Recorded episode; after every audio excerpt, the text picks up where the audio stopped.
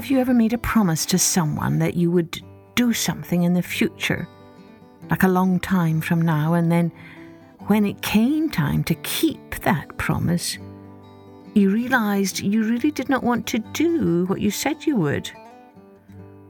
How did that turn out for you? Hello, everyone. I'm Kathleen Pelley. Welcome to Journey with Story. Today's episode is an old fairy tale from the Brothers Grimm about three soldiers who do just that. They make a promise to a fierce dragon, but when the time comes for them to keep their promise, they realise it will not end well, and so they have to come up with another plan. Big thanks to all of you who have been rating, reviewing, and sharing this podcast with others. We really appreciate your support. And if you haven't already done so, please take a moment now to rate and review us. Thanks ever so much. Now, let's take a journey with the dragon and his grandmother. Once upon a time, there was a great war, and the king had a great many soldiers, but he gave them so little pay that they could not live upon it. Then three of them discussed the matter among themselves and decided to leave the king's army and go off into the world on their own. One of them said to the others, But if we are caught, we shall be hanged. So how can we avoid that? Do you see that large cornfield there? said one of the others. If we were to hide ourselves in that, no one could find us. And tomorrow the army is set to march onwards, and then we can go on our way. The three of them crept into the cornfield and waited for the army to pass by. But they did not. The army remained in camp, and so the three men were forced to remain hidden in the corn for two days and two nights. What was the use of us leaving the army only to die of hunger here in this field? They asked themselves miserably. Whilst they were speaking, a fiery dragon came flying through the air. It hovered near them and asked why they were hidden there. When they explained their predicament, the dragon said, If you will serve me for seven years, Uh-huh. I will lead you through the midst of the army so that no one shall catch you. The three men agreed at once, saying, We have no choice. We will accept your offer. At once, the dragon scooped them up in his enormous claws and flew high up into the air over the army and on and on to a far off place where he released them on the ground.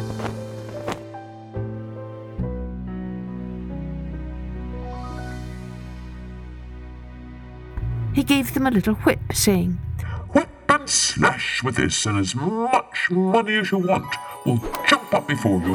You can then live as great lords, keep horses, and drive about in carriages. But after seven years, you are mine.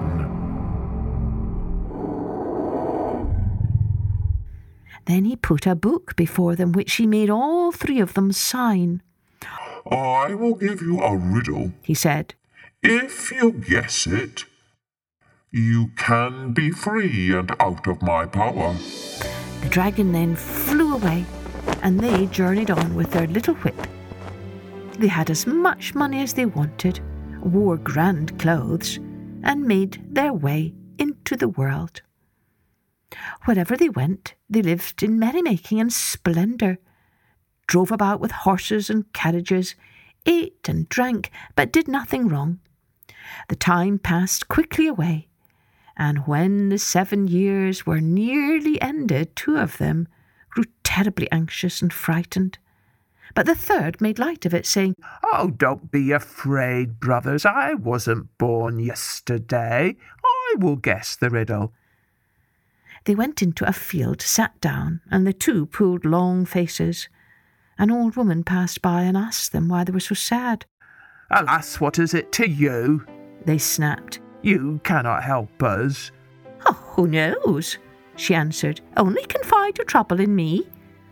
And so they told her all that had happened between them and the dragon, and how now they dreaded what would become of them if they could not answer the riddle. The old woman said, If you would help yourselves, one of you must go into the wood, and there he will come upon a tumble down building of rocks, which looks like a little house. He must go in, and there he will find help. The two gloomy fellows thought, That won't save us, and they remained where they were. But the third, hopeful one, jumped up and went into the wood till he found the rock hut. In the hut sat a very old woman who happened to be the dragon's grandmother. What are you doing here? She croaked. At once the lad told her all that had happened to him and his companions, and when his sorry tale was told, the old grandmother took pity on him and offered to help.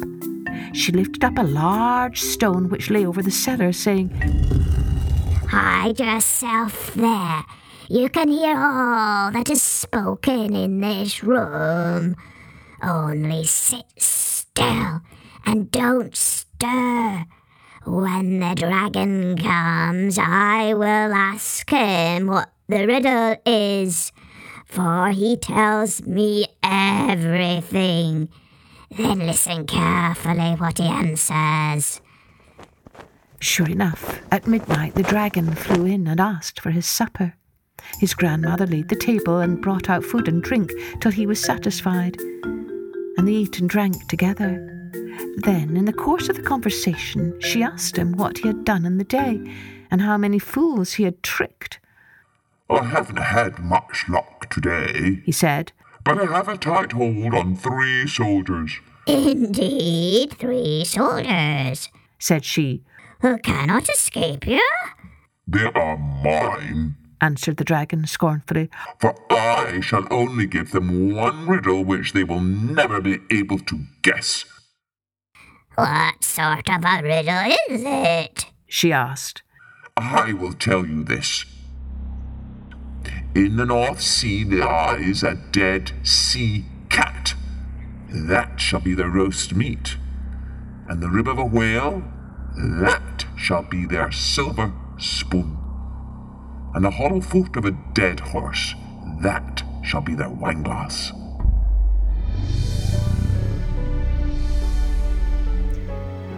When the dragon had gone to bed, his old grandmother pulled up the stone and let out the soldier. Did you pay attention to everything? Yes, He replied. I know enough and I can help myself splendidly. Then he went by another way through the window secretly, and in all haste back to his comrades. He told them how the dragon had been outwitted by his grandmother, and how he had heard from his own lips the answer to the riddle. Then they were all delighted, and in high spirits took out their whip and cracked so much money that it came jumping up from the ground.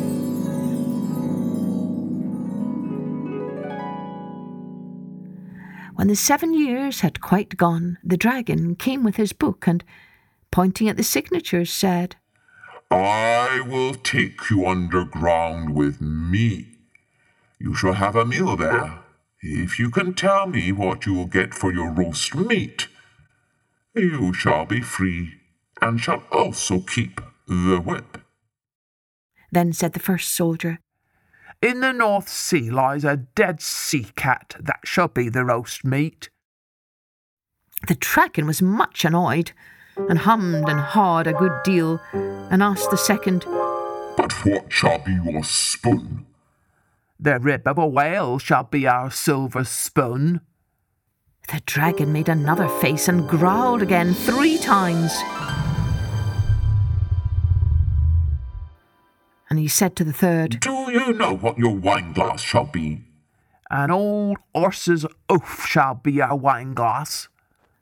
with a piercing shriek, the dragon flapped its wings and soared up into the air, flying off in a plume of fiery rage.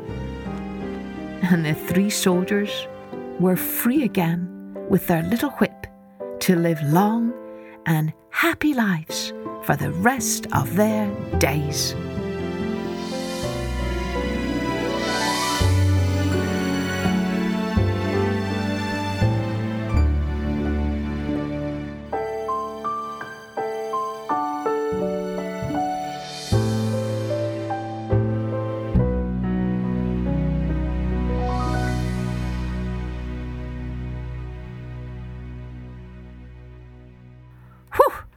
Was a lucky escape for those three soldiers, wasn't it? I wonder, though, why do you think the dragon's grandmother decided to help the soldiers out? I wonder why she didn't side with her grandson, the dragon. What do you think?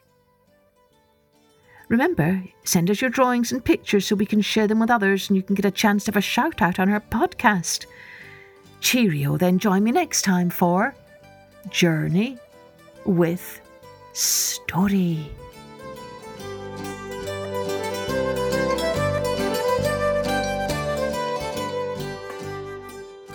Music and post production was by Colette Jonas.